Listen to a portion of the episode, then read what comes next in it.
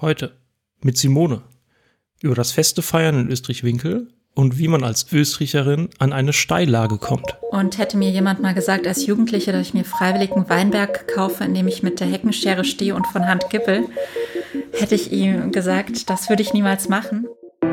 65375, der Podcast aus Österreich-Winkel. Mit Nachrichten, Tipps, spannenden Gesprächen und Meinungen aus unserer Stadt. Schönen guten Tag, Gude und Hallo. Willkommen zu einer neuen Folge von 65375, diesmal aus dem wundervollen Österreich. Mein Name ist Dominik Dillmann und mir gegenüber sitzt heute die Simone Kühn. Hallo Simone. Hallo Dominik, ähm, vielen Dank, dass du gekommen bist und ich freue mich, dass ich an der Reihe teilnehmen darf. Sehr gerne. Vielen Dank, äh, dass ich kommen durfte und vielen Dank, dass wir schon einen dieser köstlichen Weine nebenher trinken können. Aber dazu später auch noch mehr. ja, ähm, wie gesagt, wir sind im wundervollen Österreich und wir haben äh, direkt für den Anfang sozusagen eine Kategorie äh, vorbereitet aus unserer Stadt aus unserer, aus unserer Gemeinde, in diesem Fall äh, aus, auch vielleicht aus dem ganzen Rheingau. Und äh, ich hätte schon gleich die allererste Frage, sozusagen mit der Tür ins Haus. Was wäre denn oder was ist dein liebster Platz in Österreich-Winkel, im Rheingau oder wo auch immer? In Österreich-Winkel habe ich zwei Lieblingsplätze. Ein Platz zum Sitzen und Schauen, das ist ähm, über der Kühnsmühle, wenn man um die Ecke geht, ist ein kleines Kreuz. Mhm. Und den Platz mag ich sehr gerne. Sei es an Silvester zum Silvesterfeuerwerk schauen oder sonst mal die Aussicht genießen. Mhm. Das ist echt ein schöner Platz. Der andere schöne Platz in Österreich ist natürlich am Österreicher Weinstand. ich habe leider das Problem, dass traurigerweise mein Fahrrad immer einen Abstecher zum Weinstand nimmt oder mein Motorrad ausgeht, wenn ich von der Arbeit komme, aus dem Büro und ich dann leider erst ein Getränk trinken muss. Das ist ah, Mist. Ja leider noch nicht den Fehler gefunden, warum es immer ausgeht. Das ist, äh, muss man mal die Werkstatt fahren. Ja. Aber sehr schön, ja. Äh, äh, gutes Thema, Weinstand. Ähm, denn die nächste Frage, und das ist ein bisschen fies, wir werden später noch, äh, was heißt fies, äh, wir werden später noch näher drauf eingehen. Äh, du bist nämlich auch, oder eine von deinen sehr vielfältigen Aufgaben, die du wahrnimmst in dieser Stadt oder im Rheingau, dazu zählt auch, dass du ein eigenes Weingut hast. Und ähm, was wären denn so deine drei Top, ich weiß nicht, Weingüter, Straußwirtschaften, Kneipen, Weine, was auch immer? Wenn, ja. du, wenn, wenn du das sagen willst. da muss ich sagen, ähm, ich habe lange drüber nachgedacht ähm, und ich muss echt sagen, ähm, natürlich mein eigenes Weingut, mein Wein und danach wird es dann echt schwierig zu sagen, welches wären die anderen zwei, weil ich, wir haben gerade allein in Österreich ja, um nicht gar nicht von Österreich-Winkel zu sprechen, haben wir wirklich so viele tolle, hervorragende Winzer, bei denen ich auch das Glück habe, echt als Mitglied mit aufgenommen worden zu sein. Und deswegen ist es halt echt schwierig. Also genau, wir wollen, wir wollen so. keinen äh, ins Boxhorn jagen und äh, jeder nicht genannte heißt ja nicht, dass er schlecht ist. Nee, nee aber da wäre ich ähm, sozusagen freundschaftlich natürlich, ähm, weil es einfach mit meine besten Freunde sind, ist eigentlich, sind das Weingut Manfred Bickelmeier, das Weingut ähm, Heinrich Eser und natürlich das Weingut 1641. Das Was ja auch vom Bernhard Bickelmeier genau. gemacht wird, richtig? Ja. Es ist, es ist ganz interessant. Ähm, also ich sitze bei Simone Kühn und wir reden über Bickelmeier Eser. Bibo haben wir noch vergessen, glaube ich. Dann hätten wir die meistgenannten Österreicher Namen alle beisammen, glaube ich. Das stimmt.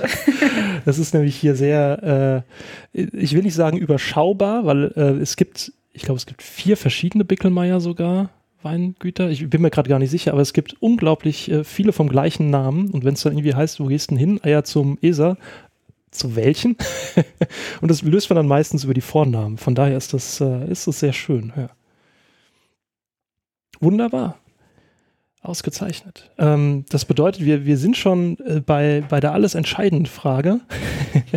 Denn äh, wenn es irgendwas gibt, falls es überhaupt irgendwas gibt, was du, was du gerne ändern würdest, sozusagen, wenn du der ähm, äh, nicht der König, sondern die Königin von Österreich-Winkel wärst und könntest ein Dekret erlassen, oder auch nicht. wenn, du, wenn du was ändern könntest, was, was wäre das denn? Ja, da muss ich sagen, mein größtes Ärgernis wird gerade beseitigt. Das ist die Mühlstraße. Es ist echt unmöglich, mit dem Motorrad oder dem Traktor da lang zu fahren. Mhm. Es ist beides sehr schwierig. Und ansonsten habe ich mir Gedanken gemacht, es gibt Sachen, ja, die, wo man sich denkt, könnte man anders machen, müsste man anders machen oder auch gerade, wo man bei einer Organisation von einem Fest drüber stößt, wo man sagt, hey, das ist ärgerlich, das geht nicht, warum ist das jetzt so getrennt oder so organisiert? Aber die andere Frage wäre, ähm, wenn ich das jetzt sage, das müsste man ändern, ich wüsste nicht, wie man es anders machen soll mit mhm. den Regelungen, die es dafür gibt. Das ist nämlich dann die zweite Sache. Es ist halt leicht zu sagen, ich ändere was, aber ähm, man muss halt dann auch einen Vorschlag haben.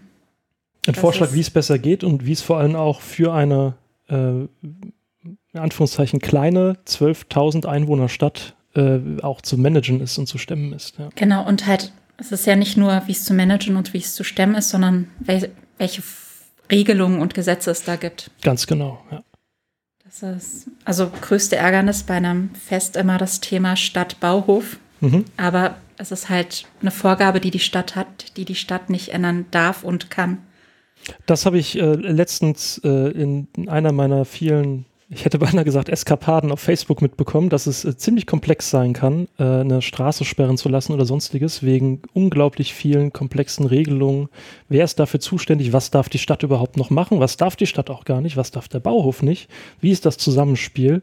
Äh, war mir auch nicht klar. Also äh, ich glaube, der letzte Umzug, den ich mitgemacht habe, dann hat der Umzugs, äh, das Umzugsunternehmen gesagt, ja, ja, äh, wir kümmern uns drum, wir haben eine Straßensperre dabei, das war dann so ein kleiner orangener Pylon, den haben sie hingestellt und das war's. Und was ein Glück kam keiner, glaube ich. Ja. Aber ähm, ein sehr interessantes Thema, was du angesprochen hast, Feste ähm, und, und die Probleme, die es mit sich bringt. Ähm, ich glaube, wir sind mal zusammen auf eine Schule gegangen, da hatten wir sich mal gesehen, aber ähm, so den meisten Kontakt hatten wir damals gehabt auf äh, der Gurtenkirchweih Kerb oder die Österreicher Kerb, die es ja leider seit einigen Jahren nicht mehr gibt, was auch ein, ein, ein Grund hat, was Verantwortlichkeiten angeht, was einfach Gesetzmäßigkeiten angeht etc. Und ähm, das letzte große Fest, bei dem ich hier in Österreich war, war das Blechgeschwaderfest. Da haben wir uns ja auch gesehen. Genau. Wie, wie auf jedem Fest hier. Äh, es gibt ja da nicht mehr so viele. Wie bekommt man das hin? Weil, ähm, also ich weiß von dir, du warst in allen oder bei vielen Festen zumindest irgendwie immer mit dabei. Äh, ich weiß nicht, ob es auch Organisation war, aber zumindest ähm, mit ausgeholfen, äh, verschiedene Dienste gemacht und sonstiges.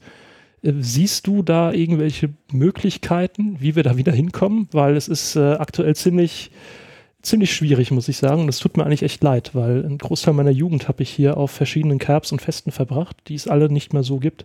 Abgesehen davon, dass wir aktuell eine weltweite Pandemie haben. Das müssen wir kurz ausklammern. Ja. Genau. Nee, da gibt es ja unterschiedliche Sachen. Also ich bin in der schönen Lage, dass ich das mitkriege jetzt, ähm, die Bemühungen. Die Michaela Eser, die ähm, ist gerade dabei, für uns ein Kranfest zu organisieren. Geplant war es ja, dass es diesen Juli stattfindet wegen der Pandemie fällt es jetzt leider aus. Und ähm, ich sehe es halt auch in Leuchhausen. Gleichzeitig wird, ähm, sollte eigentlich auch ein Fest werden vor Ort am Clemenskapellchen. Das ist die Nacht des Seligmachers. Die findet jetzt online statt, aber parallel zum Kranfest, du brauchst halt jemanden, der das mit Leidenschaft treibt und wirklich viel Zeit investiert.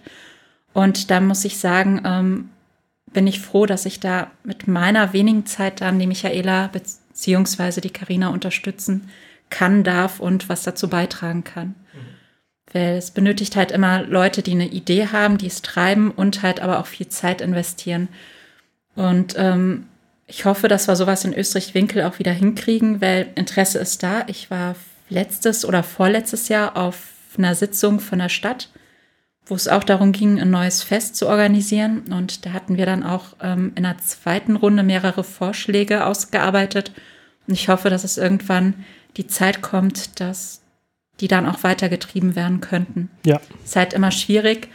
Man kann halt jetzt nicht sagen, ich möchte ein Fest machen und jeder steht da, juhu, sondern das ist halt leider das Schwierige, was halt auch lange ausgearbeitet werden muss. Man muss ein Konzept haben, man muss sagen können, bis wann, von wann steht's, wann wie sieht das Programm aus, was wären deine Kosten, was wäre dein Einsatz, was wäre dein Risiko.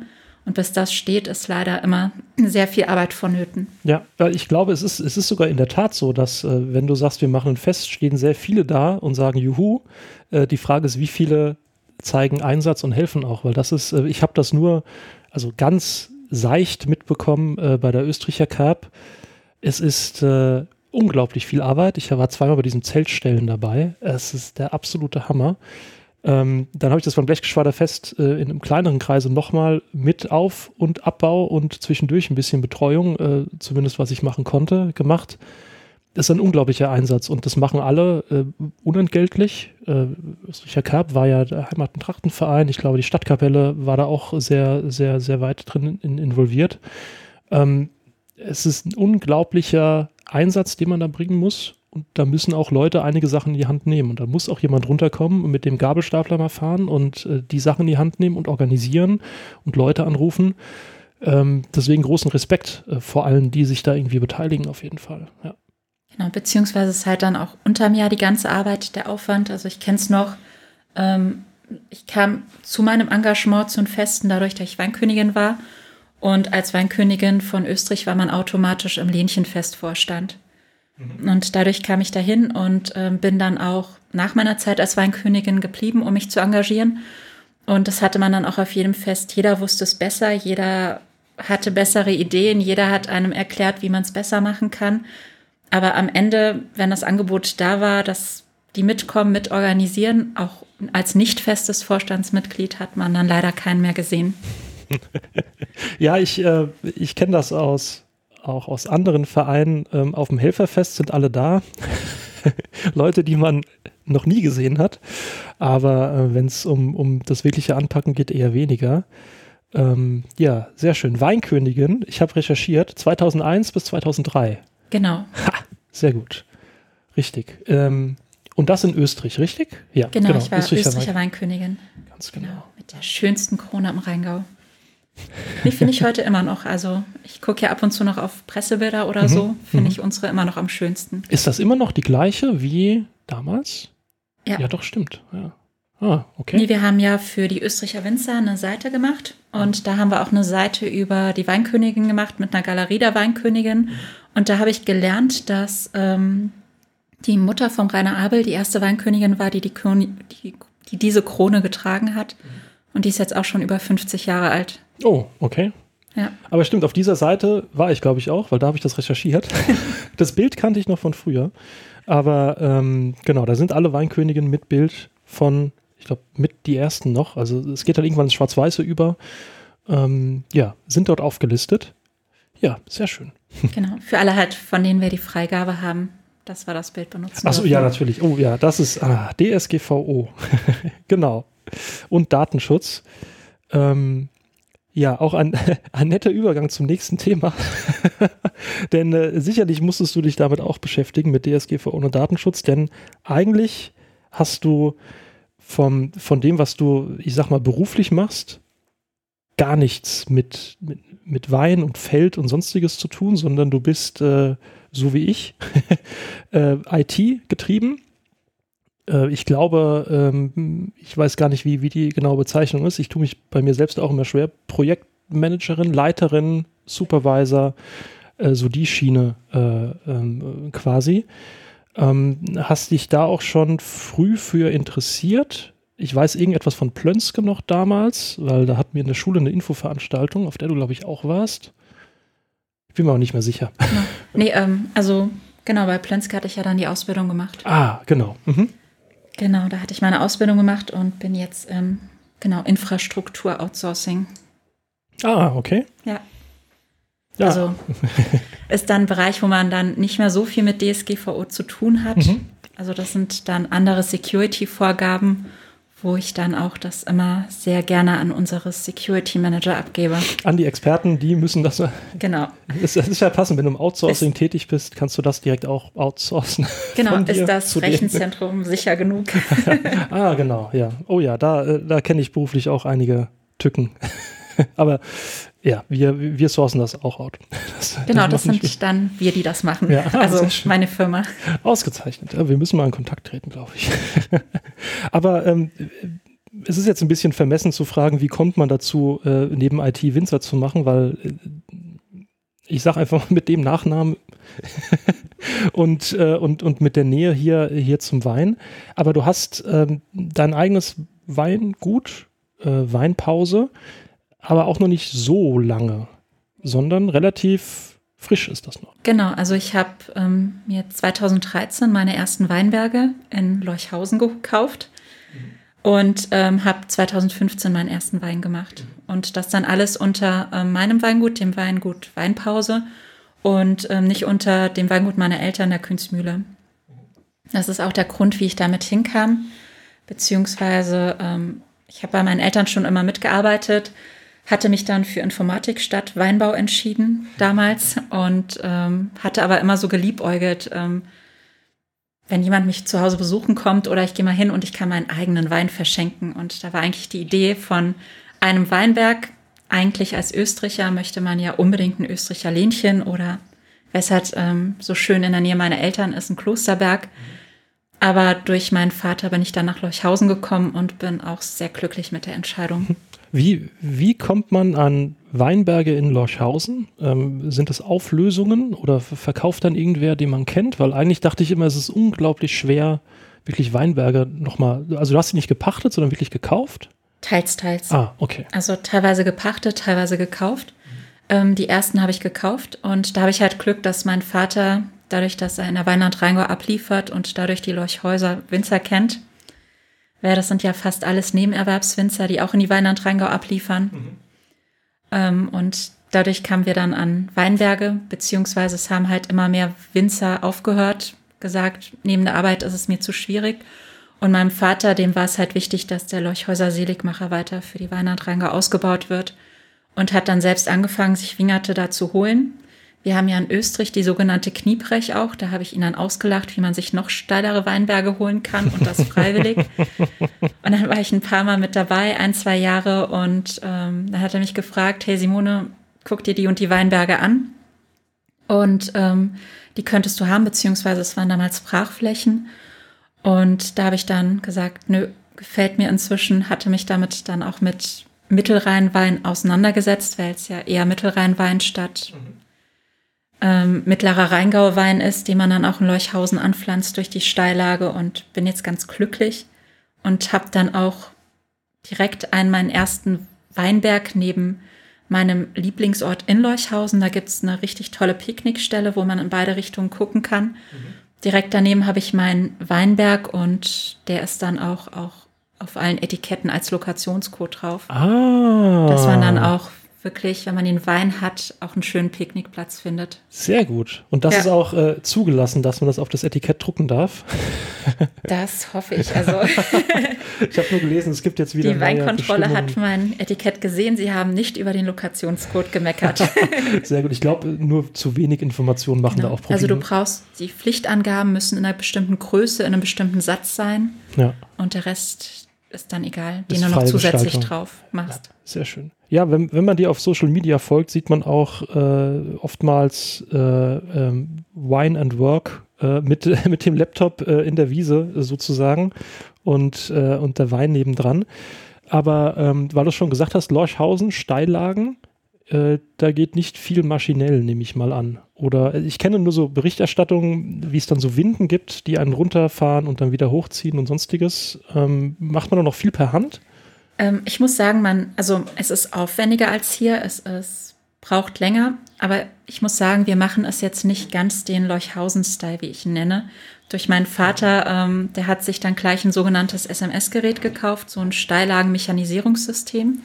Das ist ein kleines Wegelchen, das an der Seilwinde über Funk gesteuert hoch und runter fährt. Und da kann man dann Mulche anbauen, ein Spritzgerät, ah. ein Gippelgerät. Mhm. Ähm, weil als ich dann auch meinen ersten Weinberg hatte, ich hatte dann kurz nachdem ich mir meine gekauft hatte, habe ich auch einen gepachtet übernommen, dass ich dann auch schon früher einen ersten Wein machen konnte. Und hätte mir jemand mal gesagt als Jugendliche, dass ich mir freiwillig einen Weinberg kaufe, in dem ich mit der Heckenschere stehe und von Hand gippel, hätte ich ihm gesagt, das würde ich niemals machen. Aber den konnten wir damals noch nicht mit der Maschine fahren. Den haben wir jetzt auch vorne aufgeschüttet, neu angelegt, dass wir ihn auch mit der Maschine fahren können. Da habe ich Glück durch meinen Vater, dass wir da wirklich ähm, Weinberge haben, die man mit der Maschine fahren kann und vor allem die Maschine, mit der wir das machen können. Handarbeiten sind immer noch viel aufwendiger, anstrengender, einfach durch die Steigung. In meinen Weinbergen habe ich zwischen 50 und 72 Prozent Steigung. Oh, 72 Prozent. Ja, ist das steilste Stück. Das sind 72 Höhenmeter auf 100 Meter Strecke, glaube ich, wenn ich mich an meine Schulzeit richtig erinnere oder die Führerscheinprüfung. Das ist, das ist eine Menge. okay. Nee, und ähm, ja, aber macht Spaß. Also, und mit der Maschine ist es nicht ganz so anstrengend. Es gibt Sachen, die sind nicht so anstrengend. Also der Boden ist näher in Leuchhausen. Man kann sich immer ein Stück Berg runterstellen, wenn man zum Beispiel auspflücken geht und ähm, kann dann fast auf Augenhöhe arbeiten und auspflücken, wo du dich hier in Österreich dann ganz runterbücken musst. Okay, ja. Das ist und du hast halt immer die Aussicht. Also wenn ich dann hier in Österreich mal meinem Vater helfe und man hat gerade bei Laubwandarbeiten keine Lust mehr, dreht sich um, sieht man mehr Weinberg in Leuchhausen, sieht, hat man eine tolle Aussicht, aber es geht halt nicht so schnell wie in Österreich. Ja. Macht sich das in, in, äh, ich sag mal, Qualität, äh, Verkaufspreis oder sonst irgendwie bemerkbar, dass man sagen kann, ist es mehr Handarbeit drin oder sonstiges? Wird es, wird es auch angenommen, sowas? Oder ist das eher schwierig?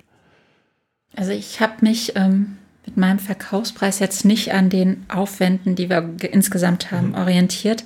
Ich habe halt geguckt, okay, wo sehe ich das, ähm, die Weine einsortiert werden könnten.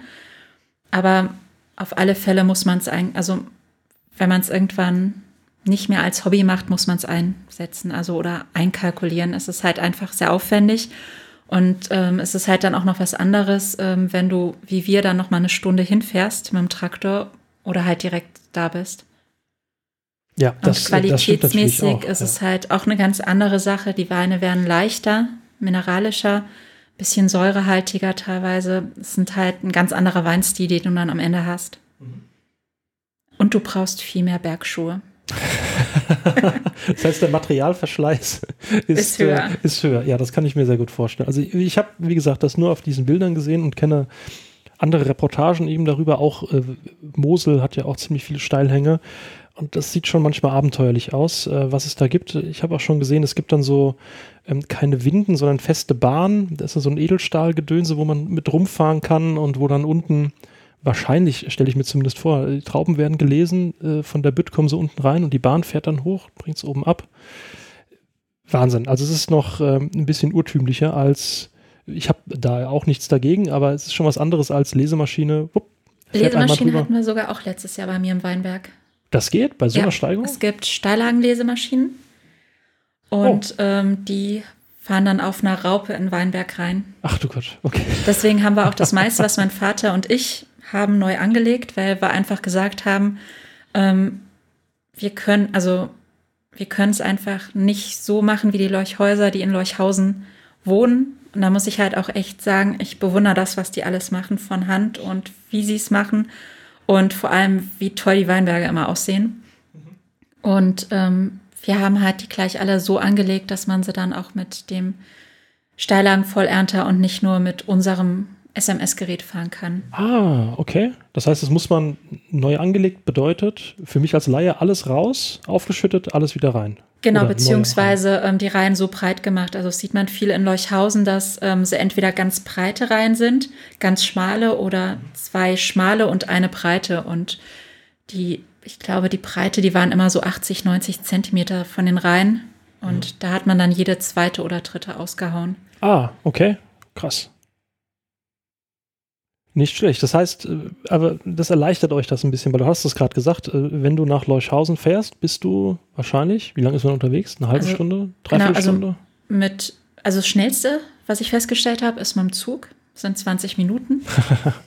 nee, mache ich jetzt auch, wenn ich an Weinbergen an den Häusern bin, mache ich das, dass ich mein Fahrrad einpacke und mit dem Zug runterfahre.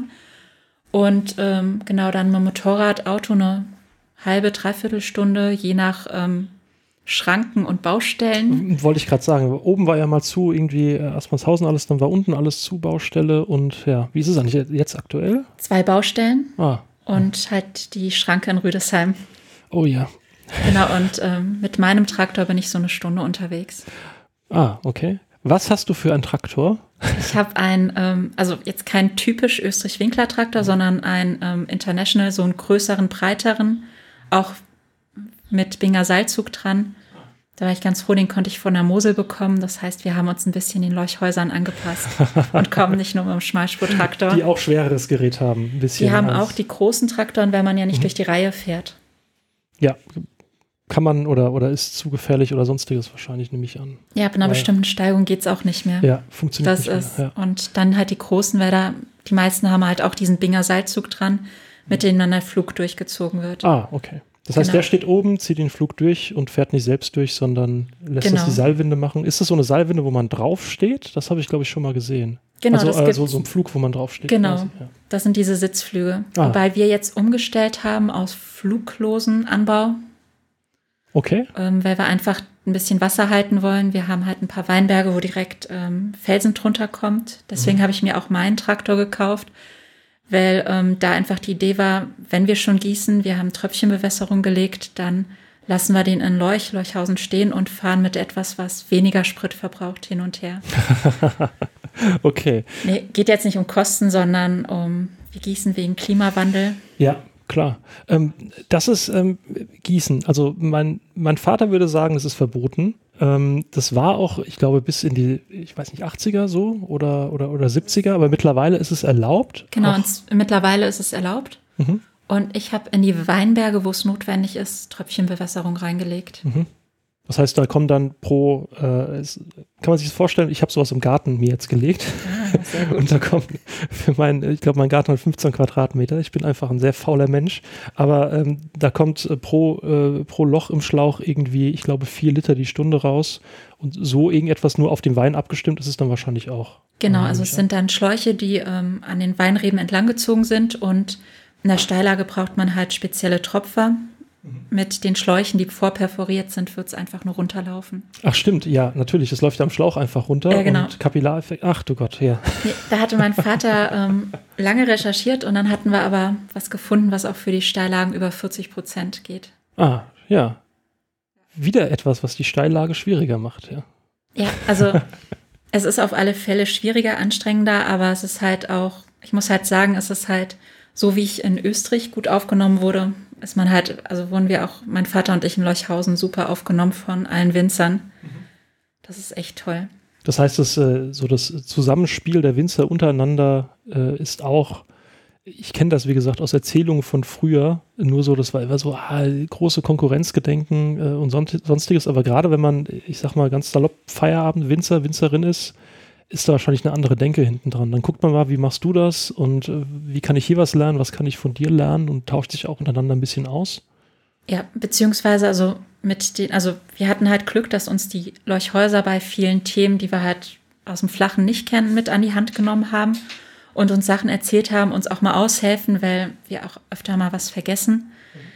Das ist auch nicht so selbstverständlich. Ähm, die andere Sache, also ein Werkzeug zu Hause vergessen, das wir dann an der Maschine brauchen, sowas. Ja. Ähm, die andere Sache ist aber auch, das sieht man auch in Österreich, ich denke mal, es ist jetzt so eine neue Generation, die sich untereinander austauscht. Und das sieht man an den Österreicher Winzern. Ähm, du warst ja auf der Seite. Es macht jeder aus dem Weinbauverein mit. Also das ist echt eine tolle Sache. Jeder macht inzwischen mit. Da gibt es keinen, der sagt, nö, ich habe doch keine Lust oder Jetzt, es gibt ein, zwei, die jetzt noch nicht vertreten sind auf unserer Seite. Das liegt aber auch eher an Zeitproblemen oder dass sie sagen, ich habe jetzt kein Foto, das ich gerne im Internet sehen würde. Und aber nicht, dass die dann sagen, nö, ähm, da mache ich nicht mit. Mhm. Und ich denke mal, da hat sich auch viel geändert die letzten Jahre. Also habe ich ja auch gemerkt, ähm, wie es jetzt auch mit der Festorganisation ist oder sonst was. Also ich denke mal, da ist jetzt was Neues, wo auch die Österreicher Winzer, also ich kann es jetzt nur von Österreichern sagen, aber wo halt alle zusammenwachsen und auch an einem Strang ziehen. Ich glaube, also ich kann mir nur vorstellen, das hat wahrscheinlich auch damit zu tun, dass die sich alle irgendwie kennen von Schule und sonstiges, die zusammen aufgewachsen sind oder sich auf den Festen gesehen haben. Und wir haben ja gerade wieder so eine, ich nenne es mal Übernahmenphase, Generationswechsel etc., äh, der gerade da auf uns zukommt. Ähm, ich kenne da nur zum Beispiel Weingut Dillmann, äh, die das jetzt übernommen haben, schon seit ein paar Jahren in, in Geisenheim. Und ähm, was eigentlich ganz spannend ist. Und ich habe das Gefühl, die machen, wie man so schön sagt, alle die Keller auf und, und schauen sich mal gegenseitig an. Was machst du da? Wie machst du es? Ähm, und wie kann man zusammen lernen und seinen eigenen Wein finden, den man gut mag, ohne den anderen äh, schlecht zu reden oder sonstiges zu machen. Ist eigentlich eine ganz schöne Sache. Also ich, ich finde es super, vor allem, weil ich persönlich auch gerne mal die interessanteren Weine trinke. Ähm, jetzt nicht vier, fünf halbe, aber mal so ein Gläschen und da kommt bei einigen Weingüten was ganz, was ganz krasses raus, was man sonst, sonst nicht so kennt. Sehr schön. Das freut mich, dass es, äh, dass es so ist und dass, dass es diese Entwicklung auch macht. Äh, mehr zum, zum Miteinander, was, äh, was Winzer, Winzerinnen angeht. Ja, ja. Nee, also ich finde es auch schön, dass man es jetzt sagen kann, weil es heißt ja dann auch immer in Österreich, oh, die Österreicher, die können sich sowieso nicht einigen und ich finde, das ist nicht mehr so. Sehr gut. Ja, das merkt man auch am, äh, am, am Weinfass, nehme ich an, äh, was mehr Winzer jetzt auch machen als noch vor 15 Jahren. Oder so, was ja jetzt auch mittlerweile leider, äh, ich glaube, seit, du hattest es vorhin gesagt, im Vorgespräch, seit ein paar Wochen ist es ja wieder auf, äh, das Fässchen, aber ähm, davor war es ja lange Zeit zu, auch jetzt wegen Corona, gerade in so der Anfangszeit, wo es eigentlich aufmachen müsste. Ähm, und mittlerweile dort unten, äh, letztes Jahr war es zumindest so, da wird Musik gespielt, da werden mal Festbänke gestellt und sowas. Das ist ein Trubel dort. Äh, freut mich auch sehr, weil vor ein paar Jahren war es eben, da waren diese drei Bänke und das Fässchen und das war's und jetzt ist da richtig was los. Gefällt mir, gefällt mir sehr gut.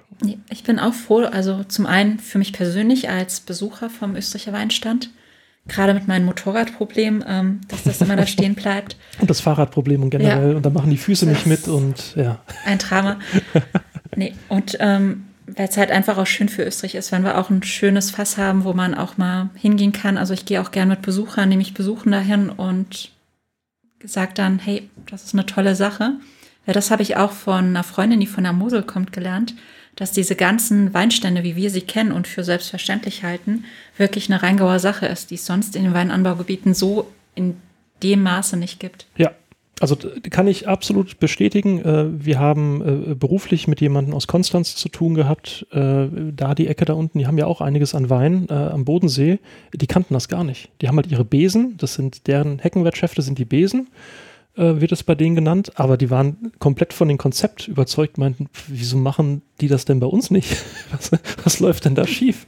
Und ähm, ist auch für Besucher gerade ähm, aus, dem, äh, aus dem Niederrhein hatten wir vor ein paar Jahren jemanden da gehabt und da sind wir auch an zwei Weinstände, die waren total begeistert, meinen, das ist ja der Hammer.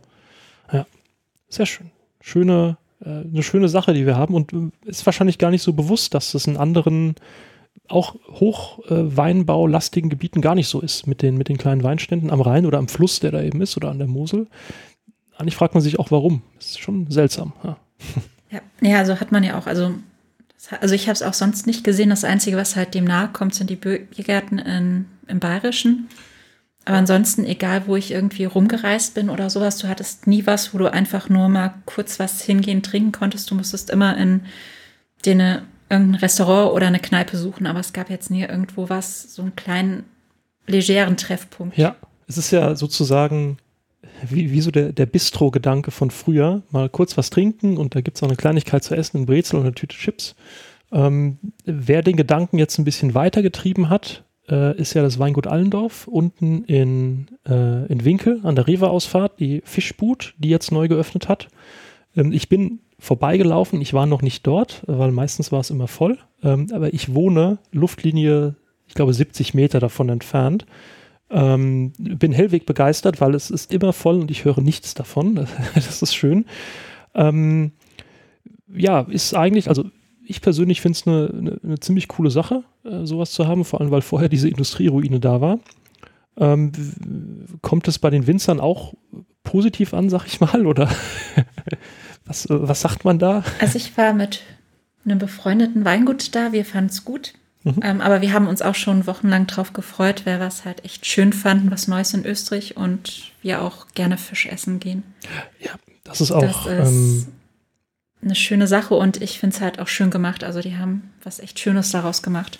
Auf jeden Fall. Also es sieht, äh, sieht auch, wenn man, ähm, so hat man jetzt die Holzbretter mehr oder weniger, was natürlich auch dazu dient, die Begehrlichkeiten der paar Fehlgeleiteten äh, nicht zu wecken, einfach über die Bundesstraße zu laufen, äh, wo auch schon, ähm, also ich weiß, meine Freundin und ich regelmäßig am Hupen und am Winken sind und am Vogel zeigen. Äh, es gibt so ein paar unbelehrbare, das kennt man ja auch vom Weinstand in, äh, an der Fähre äh, ganz genauso. Ja, ich kenne es noch aus Assmannshausen, also hat man eigentlich immer es geht, gibt genügend Leute, die steigen vom Schiff ab und laufen direkt an der Unter Fußgängerunterführung über die B. Ja, also äh, muss, man, muss man mal sehen. Äh, man, man, man würde ja immer sagen, okay, das ist natürliche Selektion, aber leider ist es für den Autofahrer, äh, der schon mit 60 oder 50 da lang fährt, nicht so schön, wenn er einen erwischt. Aber ähm, muss man mal sehen. Ich hoffe, da wird noch ein bisschen was ähm, bundesstraßenmäßig an der Beschilderung vielleicht geändert dass ein großes Schild da einfach steht, Unterführung 80 Meter die Richtung, nicht drüber, tot, Totenkopf, keine Ahnung. Aber ich finde es eine schöne Sache. Also ähm, ich bin mal gespannt, wenn jetzt die ersten Hotelschiffe kommen, weil auch das ist natürlich wegen der äh, aktuellen Situation ein bisschen seltsam. Ähm, ich habe die aber schon anlegen sehen, zumindest die Testanleger waren ja auch schon da. Äh, das heißt, es scheint alles zu funktionieren und äh, bin sehr gespannt, weil es auch ein Gewinn, glaube ich, für Österreich-Winkel gesamthaft sein kann. Also wenn da jemand mit einem Rhein hochfährt und du zeigst in die Österreicher Innenstadt, dann klappt den die Kinnlade runter wahrscheinlich, ja. Ja, genau. Also ich finde Österreich-Winkel schön. Also es gibt viele schöne Orte, die wir hier haben und das ist echt da eine Chance auch für die Hotelschiffe. Genau, fahren tun sie ja im Moment nicht. Das kann ich immer schön aus den Weinbergen beobachten. Stimmt, du hast ja den besten ja. Blick von oben, ja. genau. Ich glaube, die haben, also ich habe nur ein Prospekt gesehen, dass ab September oder Oktober gehen diese Herbst-, Spätsommer-, Herbstfahrten angeblich wieder los. Ich kann es mir noch nicht so hundertprozentig vorstellen, aber da muss man abwarten, glaube ich, was passiert. Aber es gibt ja wenigstens schon wieder die kleinen Schiffstouren auf dem Rhein. Das stimmt. Das. Genau, weil ich sehe auch von meiner, äh, von der Terrasse aus sehe ich die Robert Stolz ist das, glaube ich, immer losfahren. Sonntags 12 Uhr Rundfahrt, steht dann auch dran, schwarz auf orangenem Plakat. und dann legt sie ab. Aktuell noch ziemlich leer, aber das wird sich auch wahrscheinlich machen. Wobei, ähm, habe ich auch immer gedacht, dass das nur was für alte Leute sind. Und ich weiß nicht, was du dabei? Das war das gemeinsame Jubiläum von der Ehrengarde und der Feuerwehr. Mhm. Da sind wir dann zusammengefahren und seitdem finde ich eigentlich so Schiffchenfahrten immer ganz nett. Wir hatten. Ähm, hatten wir auch mit der Bohlebahn dann mal gemacht. Ah. Ja. Also wir, hatten auch mal äh, Kollegen aus, ähm, aus dem Bayerischen da äh, und wir haben gesagt, komm, wir machen mal die Touri-Tour äh, mit Schiffsfahrt ähm, Rüdesheim, Seilbahn hoch, Aspernshausen wieder runter. Oder umgekehrt war es, glaube ich. In Aspernshausen sind wir hoch, in Rüdesheim wieder runter und dann noch eine kleine Schiffsfahrt gemacht. Äh, es war toll. Also ich mag das. Ich mag auch den Rhein. Ähm, man, muss, man muss manchmal einfach ein bisschen wegfahren, um zu sehen, was wir an diesem Rhein haben. wie, wie, wie geil die Aussicht ist, wie schön alles aussieht. Ähm, wie schön ist es, an so einem riesigen Fluss zu wohnen, weil er ist auch wirklich, wir haben ja die breiteste Stelle des Rheines, ist ja hier bei uns direkt vor der Nase. Wenn man dann nach Bonn oder Köln hochfährt, denkt man sich, was ist denn das für ein Fluss? Das ist ja schon ein bisschen klein. Und ähm, das ist wirklich, äh, ist wirklich sehr schön hier, ja. Nee, wir haben es echt schön. Also ich merke es halt auch immer bei Freunden. Ähm, es kommen zum Beispiel jetzt immer Freunde aus der Schweiz zum Flötenwanderweg, ähm, um mit uns mitzuwandern. Oder auch eine Freundin aus dem Ruhrgebiet und die finden es hier immer schön und da achtet man auch mal selbst drauf, ja, bezieh beziehungsweise wenn man sie dann hierhin mitnimmt und dann vielleicht auch mal zum Weinberg mitnimmt, ist halt dann, ähm, es ist beides Rheingau, aber es ist jedes Mal eine andere Landschaft. Also man, wenn ich sie zu meinen Weinbergen mitnehme, ist es ja schon mehr Mittelrhein. Mhm. Und ähm, hier ist es dann mittlerer Rheingau, aber beides wunderschön. Ja. Ja, das ist auch, wenn man bei der Kühnsmühle weiter hochgeht, kommt man irgendwann zur Holzmichelalm. Ähm, und wenn man da runter sie schaut, sieht man auch wirklich erstmal nur ein ganzes Stück Wiese und sonstiges, was ein ganz ungewohnter Blick in, in Österreich-Winkel ist, finde ich, wenn, wenn man nach oben ist, weil man nicht den Weinberg vor sich hat, sondern sieht wirklich wie eine Alm. Ähm, dann kommt ja auch diese Baumkette unten, das heißt, du kannst erstmal nicht den Wingert direkt unten drunter sehen. Ähm, das ist ganz interessant, ähm, muss ich sagen. Ist auch mal ein ganz anderer Blick. Also da gibt es ganz viele Orte, glaube ich, die wir hier haben, wo man einen ganz anderen Rheingau, manchmal auch im selben Ort, kennenlernen kann. Im selben Ort oder weiter? Also als mal eine ganze Weile die Bundesstraße gesperrt war, zwischen ähm, Rüdesheim und Assmannshausen, mussten wir dann ähm, gezwungenerweise über Pressberg rüberfahren. Das ist ja auch was ganz anderes. Da denkt man auch nicht mehr, dass man im Rheingau ist. Ja, das stimmt. Äh, da fängt es auf einmal mit Getreidefeldern und sonstiges an und Kühen und, und Pferden und genau. äh, also ja. Tiere, ähm, kein Wein, das geht nicht. Das, ja, das ist, äh, das ist äh, ja eine Sache für sich. Ich bin da mal hochgewandert äh, mit einem Freund an die sieben Wegweiser und wusste nicht, was auf mich zukommt. Es war ziemlich weit. und dann kein Wein.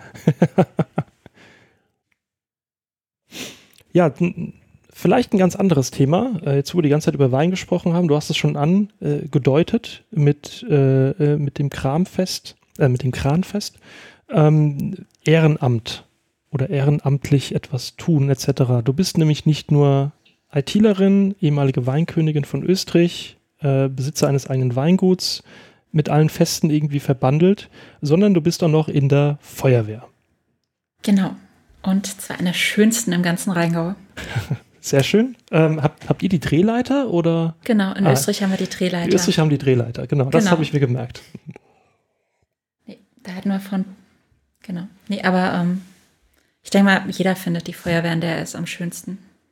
Ja, das ist auch äh, gut nachzuvollziehen. Und du bist da, äh, warst da auch schon in der Jugend drin? Als ähm Genau, also in der Jugendabteilung gab es damals nur, es war ab 16. Okay. Mhm. Als ich angefangen habe, das war das erste Jahr, wo sie auch Mädchen genommen haben. Und da wurden dann auch alle weiblichen 16-Jährigen angeschrieben in dem Jahr und da haben wir dann zu dritt damals gestartet in der Ach, Jugendabteilung. Das, ging vorher nicht? Echt nicht? Ja. Oh, okay. Wir waren das die ersten drei. Steffi, Marlena und ich. Ah, siehst du mal. Ja. Sehr schön. Und du bist äh, mit dabei geblieben auf jeden Fall und genau. seitdem ununterbrochen in der österreichischen Feuerwehr. Genau, ehrenamtlich also, ist es ja dann tätig. Genau, es ist ehrenamtlich, halt je nachdem, wie es halt das Reisen beruflich zugelassen hat. Mhm. Bist du da auch im, im aktiven Dienst? Das heißt, äh, geht dein Pieper auch oder geht er ja. eher nicht? Oder? Nee, also im Moment zum Glück nicht. Der steht im Wohnzimmer. Ah. Mhm. Ja. Nee, ähm, es würde dann der Pieper gehen und dann würde ich auch loslaufen. Also es ist dann mhm. auch im Homeoffice dann immer so eine Sache. Meine Kollegen, Projekte waren nicht immer vorher vor. Leute, mit denen ich neu zusammenarbeite und die kennen das. Mhm. Ja, ist bestimmt immer eine Sache. Du hast, bist wahrscheinlich in der Lage, dass es da einfacher hast. Ich kenne auch viele äh, Gewerbetreibende, also Chefs, die sind bei der Feuerwehr, die haben es natürlich auch einfach, aber normalerweise als, ich sag mal, kleiner Angestellter, äh, als ein kleineres Licht in einer Firma vielleicht, ist es schon sicherlich ein bisschen schwierig zu, zu transportieren. Auf der anderen Seite spätestens wenn das Haus vom Chef brennt, ist er froh, wenn jemand kommt und löscht es. Von daher. Ja, okay, der wohnt in Köln. okay, bei, bei, bei, dir vielleicht nicht, aber dann hier zumindest im Rheingau. Ähm, denn ich habe das auch schon, äh, schon, schon des Öfteren miterlebt, auch bei, äh, bei der Stadtkapelle zum Beispiel. Ähm, dann gibt es eine Meldung, dann klingelt es und dann ist der Raum halb leer. ist keiner mehr da. Und dann kommen sie zurück und sagen, ja, zum, Glück nur Federalarm. Okay, dann geht's weiter. Ist schon, äh, ist schon sehr interessant. Ja. Ist interessant, ist wichtig und ich muss halt auch sagen, ich habe einen Arbeitgeber, der da jetzt ähm, echt nett ist. Jetzt zum Beispiel, als das damals bei der Köp war, da war es dann auch, melde dich zurück, wenn sie dich nicht mehr brauchen. Mhm. Und da haben sie dann auch nichts gesagt, dass ich erst eine Woche komplett weg war und dann noch tageweise. Also das fand ich echt Wahnsinn. Das ist nett äh und vor allem für einen Arbeitgeber, der noch nicht mal in, also unser deutscher Hauptsitz ist in München. Mhm. Hauptsitz ist Frankreich, also das ist nicht selbstverständlich. Das ist wirklich bemerkenswert. Also die, die Köpp-Geschichte damals war ja, da wurde irgendwie Wasser in den Tank geleitet, wo besser kein Wasser reinkommt. Es gab eine chemische Reaktion und ich glaube, zwei Wochen lang oder eine Woche lang musste das dann alles gekühlt werden, dann wiederum mit Wasser, ähm, damit dieser Tank nicht doch noch irgendwann hochgeht. Dann gab es noch eine vermeintliche Giftwolke, glaube ich. Das hatte sich dann nicht so schlimm herausgestellt, aber es war auf jeden Fall, ich weiß noch, dass die Sirenen gingen. Ich arbeite in Geisenheim und mein Vater meinte zu mir, das ist ja ABC-Alarm. Ich so, was? Was ist denn ABC-Alarm? Hm, dass hier was ausgetreten ist, besser mal Fenster und Türen zu machen. Dann wurde ein schon ein bisschen anders und es hat sich dann auch rasant verbreitet über Social Media. Ja, so habe ich es dann auch mitgekriegt. Ich saß an dem Abend in Kiel in Laboe nach dem, am Strand mit Kollegen nach, der, nach dem Projekt. Und also ich wäre sowieso am Tag danach abgereist, aber es war dann schon krass, den eigenen Ort morgens in Nachrichten zu sehen. Ja, naja, aber auch das ging ja dann relativ glimpflich aus.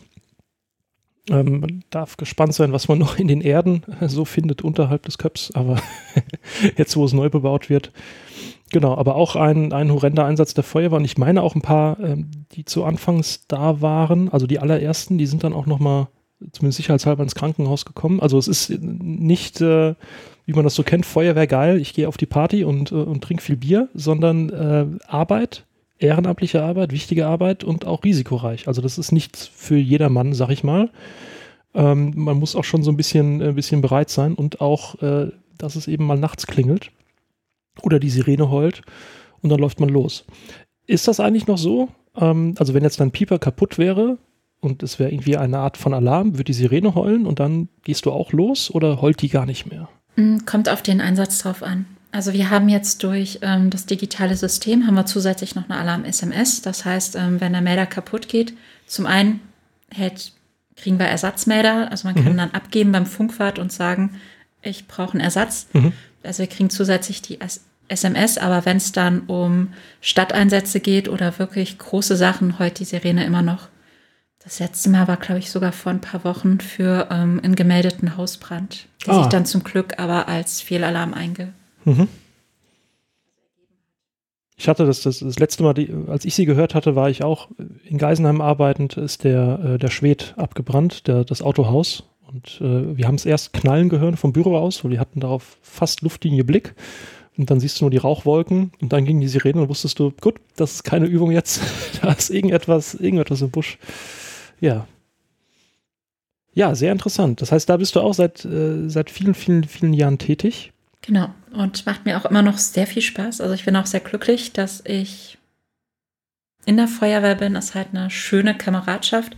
Ist auch jedem zu empfehlen. Also jeder ist immer willkommen, auch in die Feuerwehr zu kommen wir freuen uns über jeden und es ist halt auch echt eine tolle Kameradschaft in Österreich. Man lernt viele, viele Leute aus Österreich kennen und ähm, auch gut kennen, weil es ist immer noch was anderes, dann mit jemandem im Feuerwehrauto zu sitzen. Da muss man sich halt dann auch vertrauen. Ja, zum Einsatz zu fahren als, ähm, keine Ahnung, äh, was anderes vielleicht gemeinsam zu tun. Das ist nochmal eine andere Bindung, ja. Das kann ich auch nur unterstützen, vor allem vielleicht für diejenigen, die neu sind, äh, ein Verein, ein Ehrenamt, gerade Feuerwehr ist immer gut, weil man lernt Land und Leute kennen. Alles, jeden, vielleicht auch mal den, wo es einen Fehlalarm gab, kann man auch noch mal ein Schwätzchen halten. und äh, das ist eine sehr schöne Sache. Ja. Also generell alle Vereine, sei es die Feuerwehr oder auch ein anderer, wobei mir halt die Feuerwehr natürlich sehr am Herzen liegt. Absolut nachvollziehbar auch. Und ja. wir haben eine echt tolle Drehleiter. Das stimmt. Also wirklich, Österreich ist, ist berühmt und bekannt für die Drehleiter, äh, wird auch von anderen Stadtteilen hier äh, immer wieder beneidet. Ja, beziehungsweise halt in Österreich-Winkel haben wir ja uns aufgeteilt mit der Beladung. Aber wir sind halt, ähm, was ich finde, das Spezielle an Österreich und den Autos ist, also ist vielleicht eine spezielle Feuerwehr. Wir haben die möglichst die kleinsten Autos, damit wir auch überall hinkommen. Und deswegen sind wir jetzt dann zum Beispiel auch ähm, überörtlich manchmal im Einsatz. Weil unsere Autos so klein sind. Das, also man kommt auch nach Hallgarten hoch, wenn es da mal brennt und äh, kann Ja, das sowieso. Ja. da sind wir ja eine Stadt. Ja. Ja, sehr schön. Super. Ähm, ich würde sagen, Simone, vielen lieben Dank. Ähm, ein schönes Schlusswort, nochmal die Lanze zu brechen für das Ehrenamt, für die Vereine äh, in Österreich-Winkel und auch natürlich im ganzen Rheingau. Ich bedanke mich recht herzlich bei dir. Schön, dass ich hier sein durfte. Äh, vielen Dank für den Wein. Äh, den werden Sehr wir jetzt gerne. auch noch austrinken. Und Perfekt. ja, bedanke mich auch bei allen Zuhörern und würde einfach sagen, bis zum nächsten Mal. Das war der 65375 Podcast, präsentiert von der SPD Österreich-Winkel. Ab sofort nie mehr eine Ausgabe verpassen. Abonnieren Sie unseren Podcast auf Spotify, iTunes, Deezer oder YouTube und bleiben Sie auf dem Laufenden.